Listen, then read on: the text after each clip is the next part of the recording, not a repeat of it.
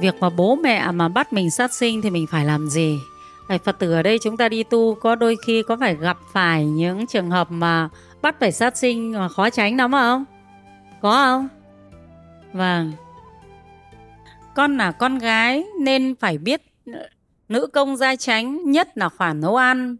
Bố mẹ và mọi người bảo phải biết làm và biết mổ ngan, gà vịt để làm cơm. Không thì sau này lấy chồng mà không biết làm thì lại bị đuổi về nơi sản xuất ạ. À con không hoan hỉ và không muốn làm, vậy thì con phải trả lời như thế nào? Đấy tức là nếu mà không biết làm, mổ ngan, mổ gà, mổ vịt thì bị trả về nơi sản xuất. Cái câu hỏi này thì thì yến trả lời ngay này này. Không mổ ngan, mổ vịt không sát sinh thì mình tự có phúc báo của không sát sinh. Và cái phúc báo đó sẽ không rơi vào cái nhà đuổi mình về đâu. Yến sẽ kể câu chuyện của bản thân Yến. Tức là bản thân Yến là người ờ, từ nhỏ thì không thích cái việc nấu ăn. Cho nên ở trong nhà thường nhận những cái việc lặng nhọc để làm miễn là tránh được cái việc nấu ăn. Tức là thủ bé đấy, từ thủ bé. Thì nhà yến là có một phần nấu ăn và một phần phụ mẹ đi gánh than và lấy than thì cái phần đi lấy than và gánh than nó là một công việc rất là lặng nhọc. Và cái việc nấu ăn thì nó sẽ nhàn hơn. Nhưng yến không chọn việc nấu ăn mà chị gái yến làm việc đó vì chị thích nhàn. Thế còn yến thì không thích nấu ăn. Mẹ yến cũng mắng yến vì trốn tránh luôn luôn không chịu nấu ăn gì cả. Cứ tìm việc gì lặng nhất ta làm. Ví dụ đi cuốc vườn thì ta sẽ đi cuốc vườn.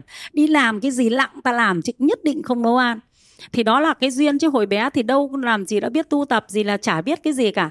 Vì thế cho nên là đến khi mà đến năm yến học lớp 4 thì hôm đấy lần đầu tiên thái rau và bị xoẹt vào cái tay này. Cái cảm giác đau nó rất là sợ và từ đấy lại càng không vào bếp càng không làm gì và thời xưa nhà nuôi lợn và không bao giờ phải băm rau nuôi lợn. Chính vì mình toàn chọn việc khác làm. Thì như thế thì có bị chồng đuổi đâu yến đến lúc đi lấy chồng còn chưa biết nấu cơm. Chưa biết nấu cơm gì cả vì không chịu nấu cơm. Và còn chưa biết đi chợ phân biệt miếng thịt nào là miếng thịt nào, miếng thịt nào, miếng thịt nào là không biết. Hoàn toàn không biết. Lấy chồng rồi chồng mới dẫn đi chợ và chỉ mua thức ăn. Thế và chồng thì đi làm. Và yến được cái phúc là nếu chồng ở nhà, chồng sẽ là người đi chợ và nấu ăn và yến không phải nấu ăn và không phải giết bất cứ một con gì. Khi mà tết tư đến, yến thì cứ đi làm được thì cho mẹ tiền. Thế còn mẹ mà hỏi, thế nhà mày có mua gà mà không, con không ăn gà. Nhưng bản thân yến là không giết thôi. Thì mẹ lại giết rồi mẹ cho. Lúc đấy cũng chưa biết. Tức là thương thương là toàn là được giết và cho. Cho thì ăn, không cho thì thôi. Còn mua ở ngoài chợ thịt thì ngoài chợ họ đã thái sẵn rồi gà thì chỉ mua gà làm rồi thôi, tại vì mình không biết giết cho nên mình không làm. Thế mà về đến nhà chồng thì Yến kể lần đầu tiên Yến về nhà chồng. Yến muốn kể câu chuyện thật dài để cho biết rằng là có phúc thì có phần, miễn là mình làm phúc đúng cách thôi, chứ không phải là cái việc đó là việc cố định. Thì hôm đấy được đi về thì đúng tháng tư thì mới cưới từ tháng 8 tháng 4 về nhà chồng thì có dỗ bố chồng và là mùa gặt. Thế thì em chồng thì đi gặt, còn mình thì làm gì biết đi cấy đi gặt, thì ở nhà nấu cơm thì cậu em chồng thứ ba mới câu vào hai cái con cá chấm rất là to vì nhà cậu có ao. Thế thì mẹ chồng mới bảo yến là đi à, đi làm cá để làm cơm, còn bà thì đi rũi thóc. Lúc bấy giờ thì yến thì thực sự là cũng chẳng biết ăn nói với mẹ thế nào. Thì yến cứ đi rũi thóc thôi. Thế thì bà mới bảo yến là, thế không đi làm cá đi thì muộn rồi. Thì yến bảo là con sợ nó lắm, con phải đợi nó chết rồi con mới làm. Thế thì mẹ chồng yến bảo, đợi nó chết thì có mà đến chưa bà mới cầm cái chày ra, bà đập bụp bụp bụp vào đầu hai con cá. Và bà làm cá, còn yến thì lại được cái phần là rũi tóc. Đấy, làm tóc vì mình không biết làm là thật tâm, chứ không phải là mình lừa việc cho mẹ mình, không phải thế. Thế thì từ đấy trở đi là nhà chồng biết là mình không biết làm cái con nó còn sống không biết làm, cho nên cũng chả bao giờ sai làm nữa. Nhưng mà mình phải biết mình, tức là mình không biết làm thì mình phải bỏ tiền. Cho nên là mình thường về là phải cho tiền, đúng không? Thì cho tiền cái đám dỗ, đám giết là mình cứ chịu hết đi. Thì tí nữa là không phải làm.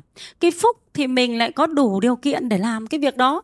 Thế thế vì thế cho nên là yến không có bị sát sinh. Sau này yến chỉ có sát sinh, ví dụ như là mua tôm nó còn sống thì đã biết đến Phật pháp đâu. Về muốn ăn thì đổ hết nó vào xoong đau đun lên bếp nóng đậy, vung vào thì cũng không, nó cũng không làm hại gì đến mình. Thế cho nên là mới làm, chứ cũng không làm các con vật. Yến chưa từng cắt tiết một con gà nào. Thậm chí có một lần, thế này, hai vợ chồng ở nhà, năm đấy là dỗ bố chồng là ở ngoài này. Thế thì chồng đang làm dở gà thì có khách đến chơi.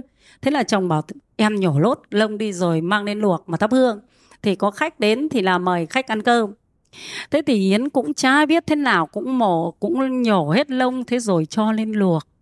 Cho lên luộc thì thực tế là yến có biết là phải moi lòng, moi như mè nó ra đâu.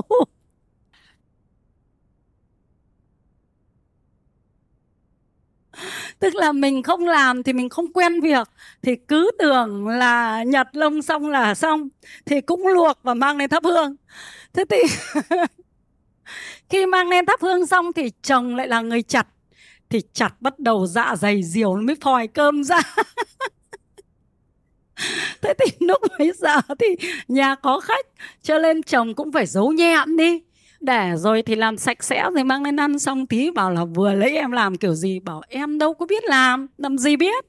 Thế là thôi cũng vui vẻ, chứ đâu chồng có giận mình cũng chẳng quát gì cả, cũng chẳng bị nói hề động đến một câu nào thế thì đấy rằng là cái phước nó sẽ bảo hộ cho mình. Các quý đạo hữu thấy không? Cái phước tự nó bảo hộ cho mình được an lành.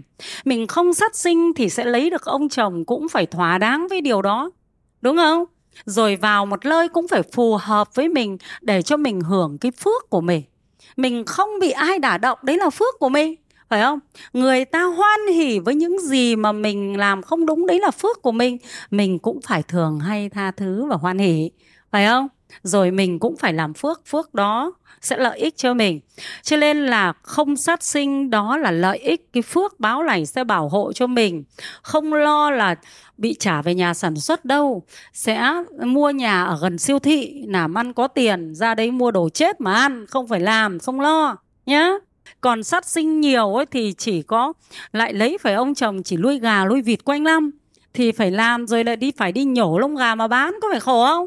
Đúng không? Trên chúng ta chăm chỉ làm phước, rồi giữ gìn giới, nó sẽ đưa đến lợi ích cho mình, nhá. Trên yến kể câu chuyện nào, bằng chân, bằng thật đấy, câu chuyện của mình đấy, chứ không phải là chuyện ở ngoài đâu.